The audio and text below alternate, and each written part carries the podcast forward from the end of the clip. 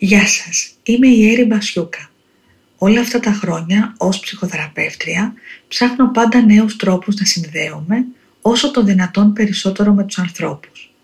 Σας καλωσορίζω λοιπόν στο podcast του Αισθάνομαι.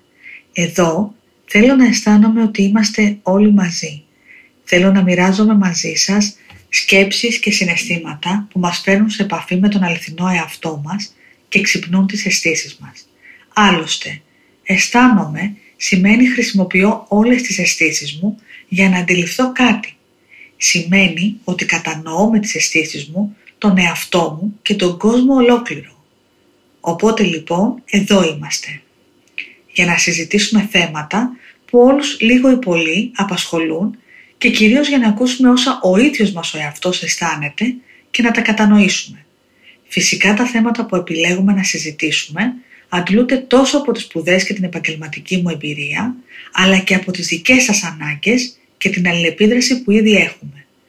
Στόχος κάθε κουβέντας είναι πάντα εκείνη η σπίθα που χρειαζόμαστε για να ενεργοποιηθούμε.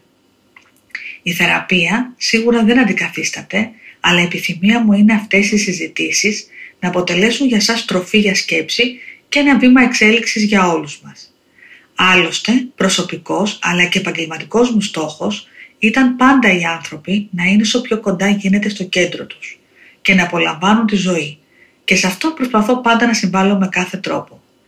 Και μέχρι την επόμενη φορά να είστε καλά και να θυμάστε ότι όταν πιστεύεις σε θαύματα γίνονται θαύματα.